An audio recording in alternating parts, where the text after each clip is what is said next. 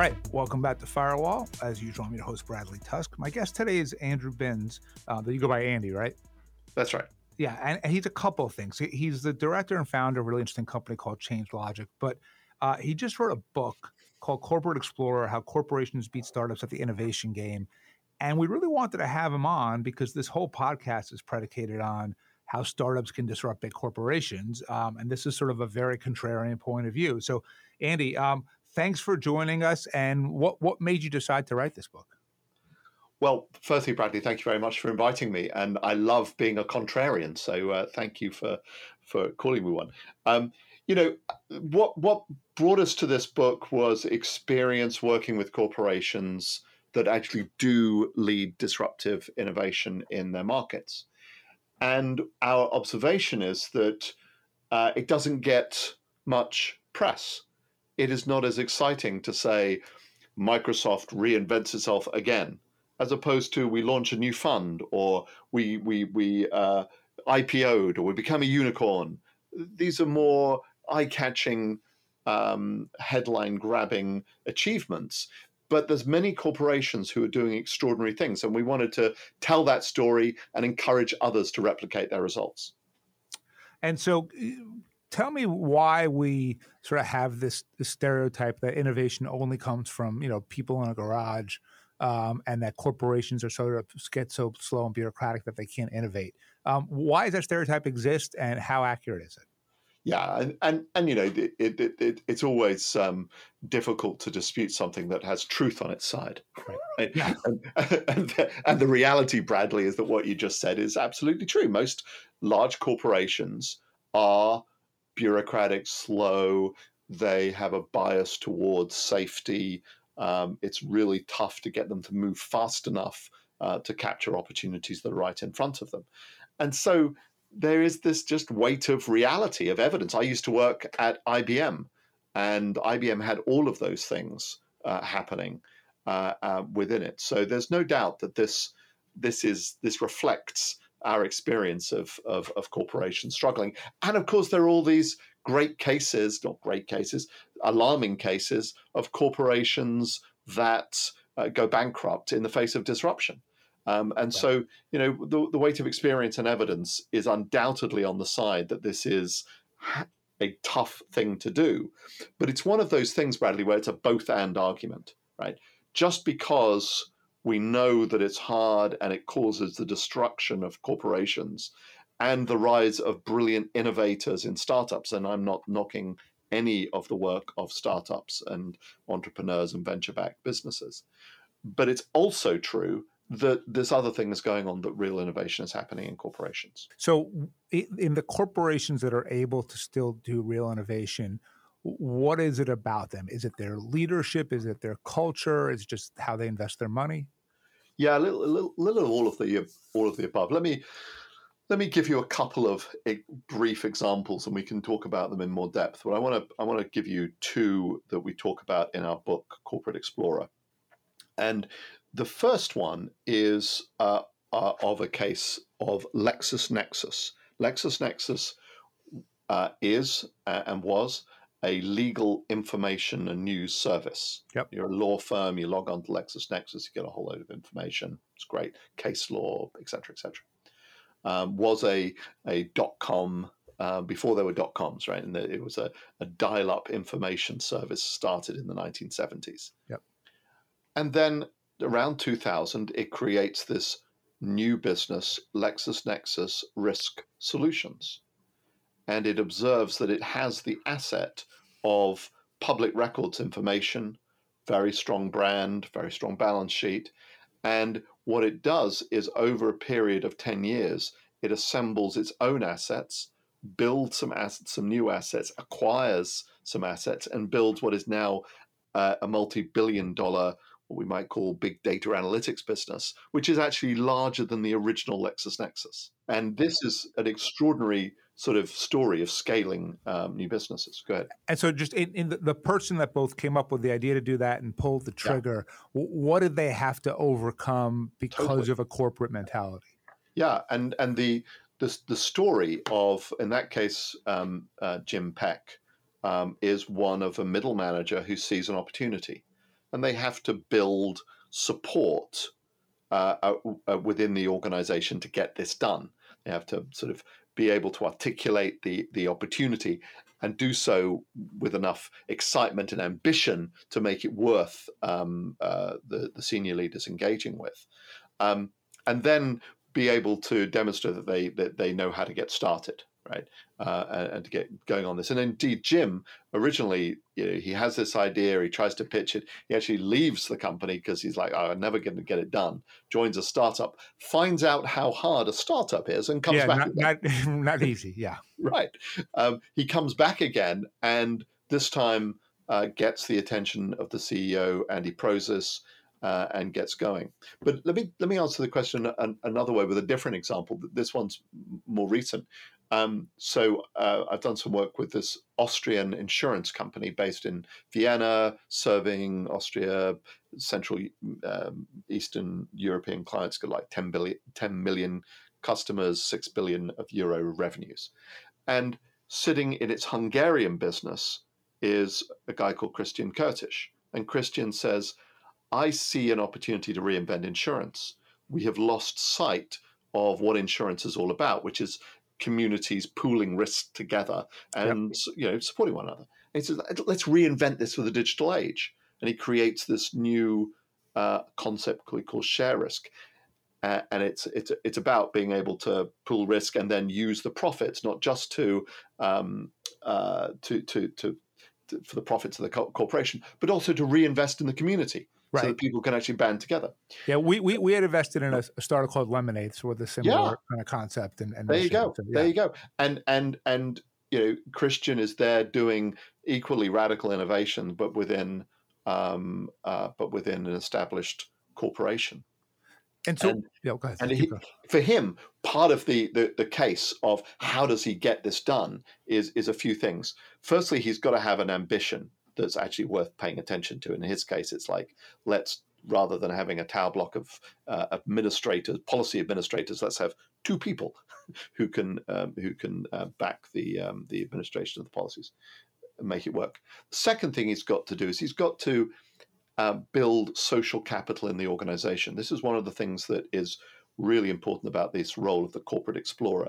They tend to be insiders who have good connections. They're they're part of uh, of a community. People know them and trust them, and so he's going to leverage that social capital to get attention in the business. The third thing he's got to do is teach the senior executives what it means to run a, an emerging or nascent enterprise because they're used to running something that's mature. So he really understood that his job was not to leap straight for a certain you know plan and promise them the moon, but rather than say, "This is my idea. I don't know how far we'll get, but give me enough money to get started and prove this much, uh, and then we'll t- talk about the next thing." And and and he's fortunate. Undoubtedly, he has a CEO who's ready to learn with him. But but you know he has to be in that mindset. I'm going to have high ambition. I'm going to build the support and the social network, and I'm going to teach the executives uh, how to think about things as a, a, series of experiments. How often are executives willing to kind of relearn uh, the way that they think about things, and eh, how often do they have that level of kind of self awareness and modesty? Yeah, it's it's a tough thing. Um, I think that it, the the number is increasing, Bradley, because firstly, we no longer have a dispute about whether disruption exists or not.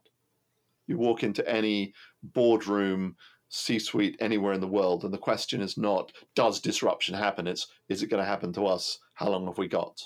Right? It's very rare that people deny that. That's changed. That's changed in my lifetime. I've been doing this kind of work for 25 years, and, and that's really shifted in that in that time.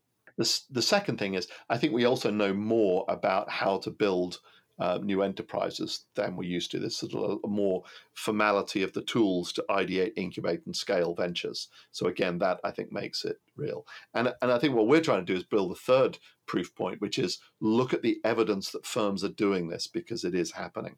Uh, and and that I think increases the odds that you'll see more executives understanding that having corporate explorers on their team is actually essential to success. Right, right. Almost by definition, uh, if a CEO reads this book, you got to imagine that they would like the idea of having someone that they can identify in their team to, to do that. Are there yeah. particular sectors that are more friendly to kind of this internal disruption approach than others? Um, that's an interesting question. I think I think the tech sector is always more receptive because they've seen so much of this happening, right? Um, and I think that it is tough to get retail um, to really engage because their their time frames are so short. Um, and I, have always found it that retailers are, are, really struggle to kind of know how to break out of this day to day mindset. In the middle, it, it distributes. Um, there's a lot of um, uh, interest in in financial services nowadays, partly because obviously of uh, of the fintech um, sort of revolution that that that, that, that that's ongoing, uh, and so I think the more that you sort of can see the emergence of these threats and and your ability to maybe code them as opportunities, um, that that that you see industries starting to uh, to move faster. And it, it, oftentimes, when a CEO does this, um, is it sort of with the support of the board, or do they have to sort of convince the board that everything they know might not be true and, and we've got to rethink everything. Yeah, I, you know, in in my experience, um, uh, the board is definitely one of the biggest sources of inertia, um, and uh, and they and and that remains that that would be a good topic for our next book, Bradley. would be you know how to manage the board because that is that is a toughie, and and to some degree, um, those that succeed um, manage to do it in a way that doesn't expose too much of this to the board before they've got some tangible results. Um, because I think boards struggle with, um, uh, and understandably, uh, they struggle with um, uh, the impression that uh, managers will be sort of going off piste and doing dangerous things that, that might you know cause them you know some some sort of exposure or liability. Right. Um, and forbid um, public criticism. Yeah. Exactly exactly. And so i do think that um, now well one of the interesting things is this though. So so so the the assumption is that this is all about public companies right? That public companies get yeah. this exposure, you end up on um, CNBC having to defend yourself, etc.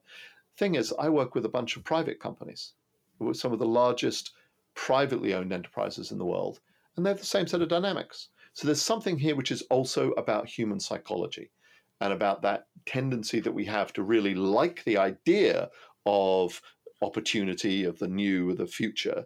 But somehow, when it comes to having to give up something we've got right now in order to get there, we become more hesitant and less likely to act. So and, there, there's yeah. also a human dimension. Yeah, I mean, it seems to me, right. Uh, so I teach at Columbia Business School, and it feels like the students who want to disrupt and rethink everything automatically feel like they should go into tech and, and into startups, generally speaking, or a handful of disruptive companies and then people who are more conventional kind of go to the the big corporations. Um, is it hard to get that kind of talent um, to come work for a, a big bureaucracy? You know, um, I think it is. A, I think talent is a major challenge, unquestionably, uh, and um, and indeed one of the innovations that we that, we describe in our book um, is a corporate explorer who is solving that problem for Deloitte. Right? How do they use more crowdsourced talent and so on? Um, so, so that that is an issue, but to some degree, uh, I, I, I, that doesn't figure too much into what we're talking about at this point because most corporations are not short of ideas, right? There are lots of ideas in corporations. Secondly, they, they don't need many corporate explorers to get this started.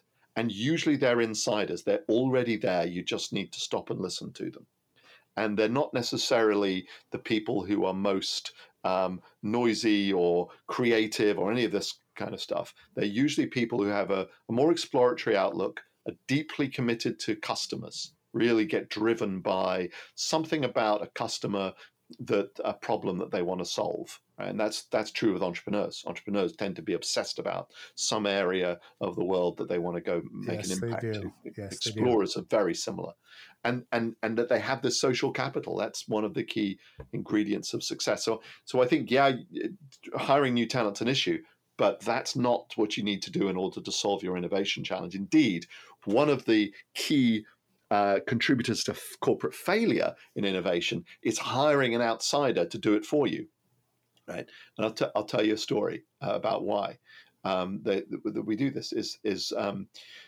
this was a, uh, a European insurance company, and we'd help them to uh, form an innovation unit. And one day, I'm walking through the canteen with the head of HR, talking about uh, their plans, and they haven't yet decided who's going to lead this new innovation unit. Uh, and she turns to me and she said, "Ah, we've solved that problem." We've decided to go outside to hire someone because that way, if it fails, it doesn't matter. Right? In other words, that innovation person yeah. is expendable. Right? right? And and they pose no threat to our system. That's the last person you give something tough to. You give it to your most experienced, um, uh, highly socially networked, reliable, you know, respected leader because that isolates the problem of their performance. Right? You don't. You you, you then can learn they can learn, they can do the experimentation. And you're not saying, oh, is that because Joe or Jenny is just a bad leader? You know, oh, that actually is their learning because we know we trust them. We've seen them perform in the past. And this is one of the things that really, um, it, it, there's a lot of failings that people make by stre- reaching outside to solve this problem. Yes, you need to go outside. Yes, it's good to get more talent, and yes, it's good to engage with startups. But that isn't the answer to these questions. That's just a part of the solution. So, is it possible it, while it's happening to kind of notice the corporate explorers and and see the change and disruption inside of a big company?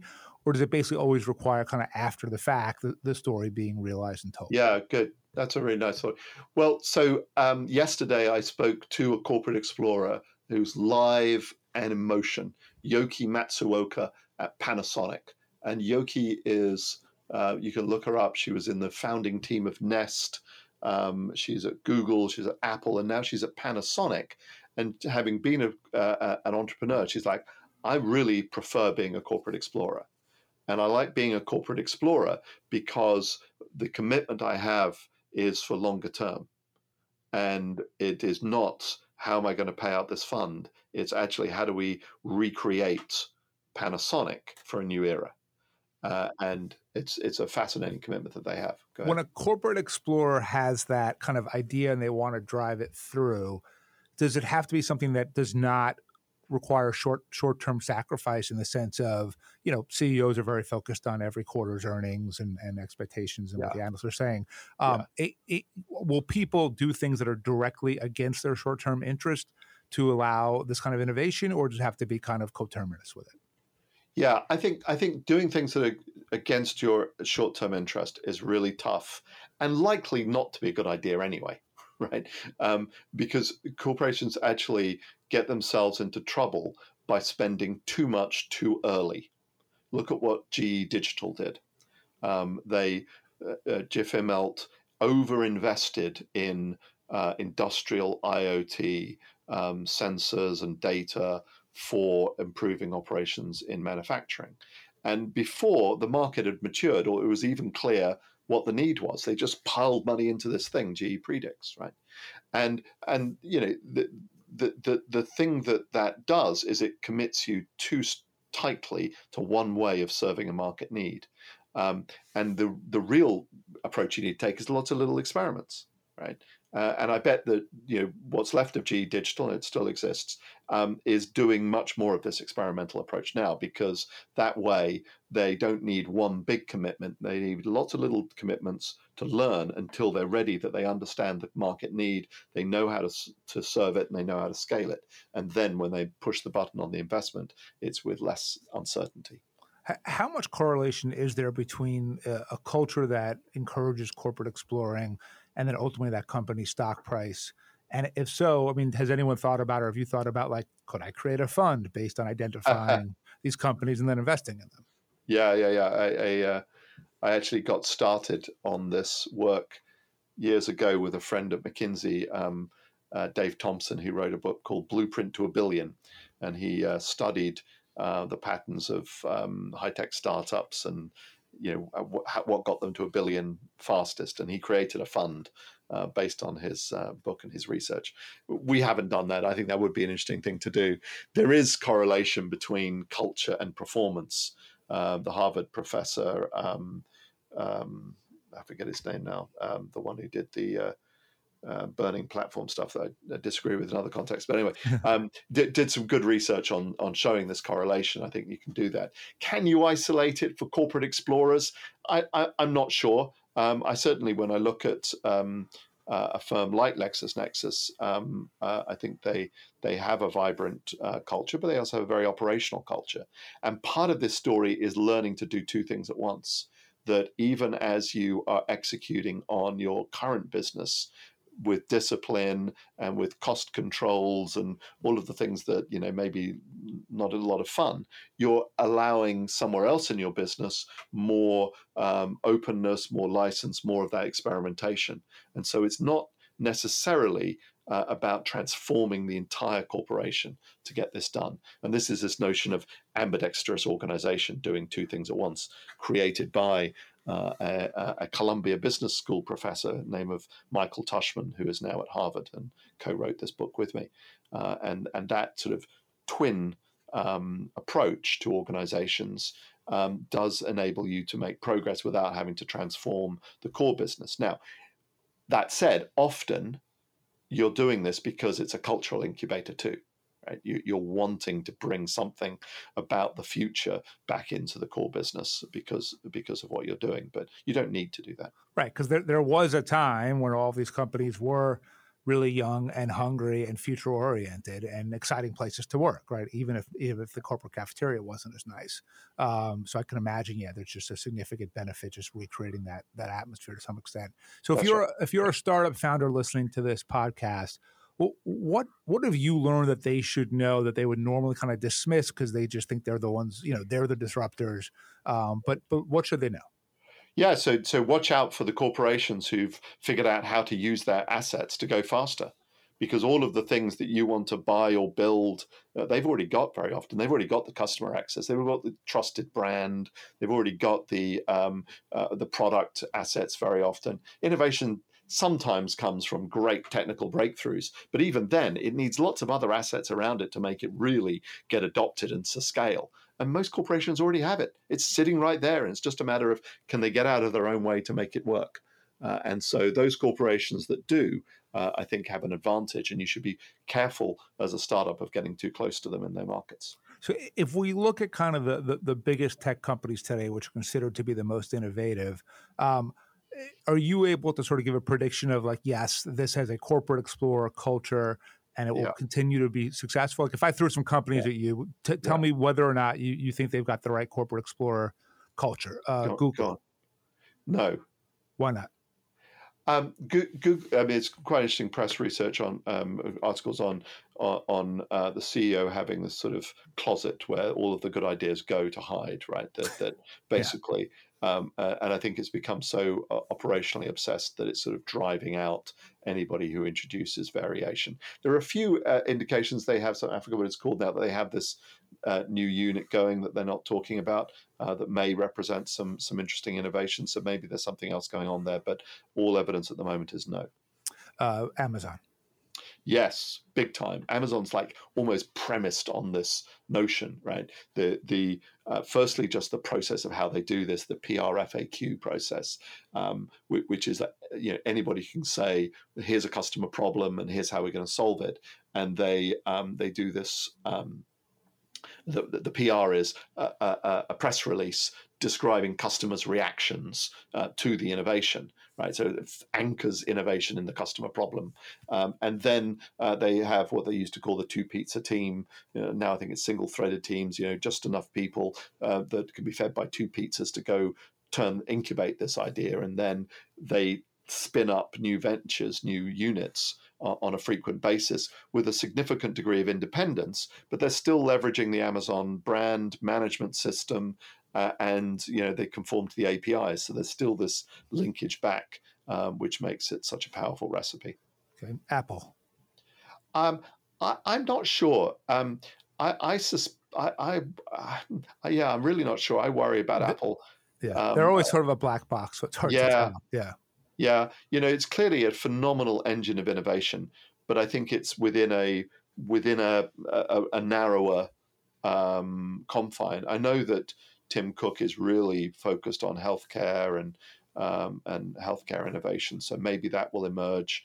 maybe suddenly we'll see the Apple um, autonomous vehicle driving down the streets. But I, but I guess I'm a little skeptical.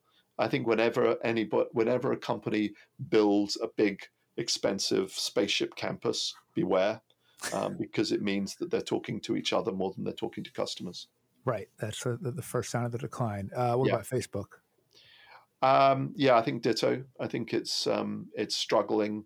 Uh, I think it has a fundamental problem uh, with its sort of legitimacy as a as a as a part of you know society. I think people really question its role, uh, and I think um, uh, you know innovations like TikTok um, show that there are other ways of meeting its original need. That I think it's I think it's going to struggle.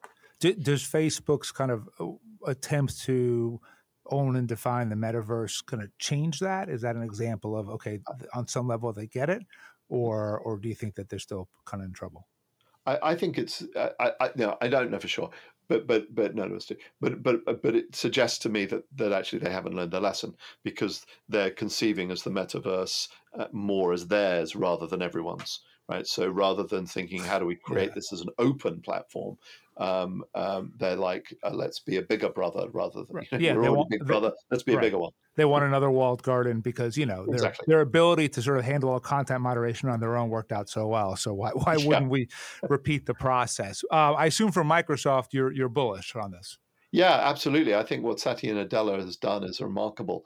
And, you know, I had a privilege of working, and it started before Nadella, to be fair. This guy, Qi Lu, um, who was also the guy who created Bing, um, doesn't get enough credit for what he helped happen with um, the tr- migration to Office 365, right? Which he, which he did exactly in the way that I'm describing. Uh, and I, I, I, do think they still have that within them, and that they've got much more disciplined and focused. They're bringing um, uh, more commercial savvy to um, uh, to their decision making, uh, and I think they that yeah, there's there's good opportunities for Microsoft. I'm going to ask you one more, and I'm going to throw it a little wider open. Uh, Tesla. Um, yeah, Tesla's. I think. Well, we'll see. Tesla's still on the first curve, right? It's still on the first growth curve. Um, so let's see how it responds once the rest of the auto industry finally wakes up. and it's taken a heck of a long time. And then this is this is a fine example of why it's tough for corporations, right? You know, I, I was sitting in um, uh, business reviews for a, a, tech client that serves um, auto OEMs, and the head of their automotive business, when challenged on Tesla, said, "Well, don't worry about it. You know, in five years' time, there'll be broken down Teslas at the side of the road everywhere." Right? There's tremendous arrogance um, towards the threat, but I do think they've woken up. Things like Ford separating out their electric business, GM, I think, are a very interesting place right now. What they're doing, so I, I, I, I think we'll see how te- you know see what Tesla is in in five years' time. Is there a company out there that I haven't named that you're like, oh, I really see them doing this right, or on the flip side, one that really worries you that is yeah. doing wrong? You know the the um, the the the firm that I enjoy a lot is Nvidia, um, uh, and uh, Jensen Huang at Nvidia. It's like a 25 year old, 30 year old tech firm, and by all by all logic, all you know, if everybody knows Clay Christensen and the um, uh, Innovator's Dilemma, they should be dead by now. You know, they are exactly at the point where um, uh, Intel comes to take um, the uh, the GPU, the graphic processor, into the core processing unit, and um, and they'd like most people would expect them to double down on their current business, but that's not what they do. What they do is they say, look, let that's going to happen. Let's look out and see some end markets we can dominate in the future. And Jensen Huang, the CEO, chooses you know autonomous and uh, deep computing uh, and crypto and so on. And he says, let's invest in those and find problems that we can solve that nobody else can. And he shifts from being as purely a semiconductor company to being a software platform as well. It's a great, and of course, an 8,000% uh, increase in their share price over the last uh, 10 years as a consequence. This is a really impressive story that um, doesn't get enough attention, uh, in um, my view so one of the things we talk about in this podcast a lot is kind of tech regulation and and sort of the need for stronger antitrust laws in the U.S. is a topic that we've covered multiple times. Um, I, you know, when the FTC and state attorney generals or attorneys general, which is how weirdly how it's pronounced, um, are looking at these companies, you, you almost could you almost could see a world where they want the ones that have a strong corporate explorer culture are the ones you should really be worried about for monopolistic power. Whereas, yeah. like, if you're saying, okay, Google doesn't have that, then you almost don't need to break it up, right? Because it's just going to do it. It's going to do it on its own. Yeah, but you also got to. You've also got. I, th- I think that's potentially true. There will come a time when it breaks apart. But but but Google is still an incredibly strong, resilient business model, and it will last a long time. And I think you've got to ask yourself the question about, you know, uh, it is, it is, does it help us to have these platforms be so in control of supply and demand? Do they enable innovation or do they slow it down? Right. Uh, and you know, if if they are sufficiently open um, that they can treat their own innovations and those of other firms with an even hand, then maybe you don't need to have a um, a policy or legislative, you know, uh, remedy.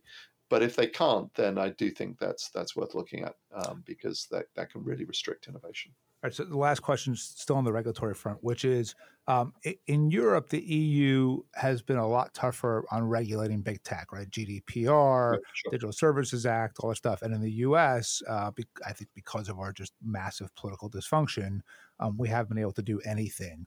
Uh, ultimately, in terms of innovation, are we better off because we're not putting restrictions on the companies, or are they better off because they're actually allowing smaller companies to compete and, and operate and innovate? You know, I'm. Uh, I, I, I don't know that I know the answer. I will tell you my experience from my vantage point, which is that there is a lot of activity in Europe right now. A lot of corporate activity in Europe. I'm just back from um, um, Stuttgart, Vienna, Copenhagen, London, Oslo. I've been all these places in the last two weeks.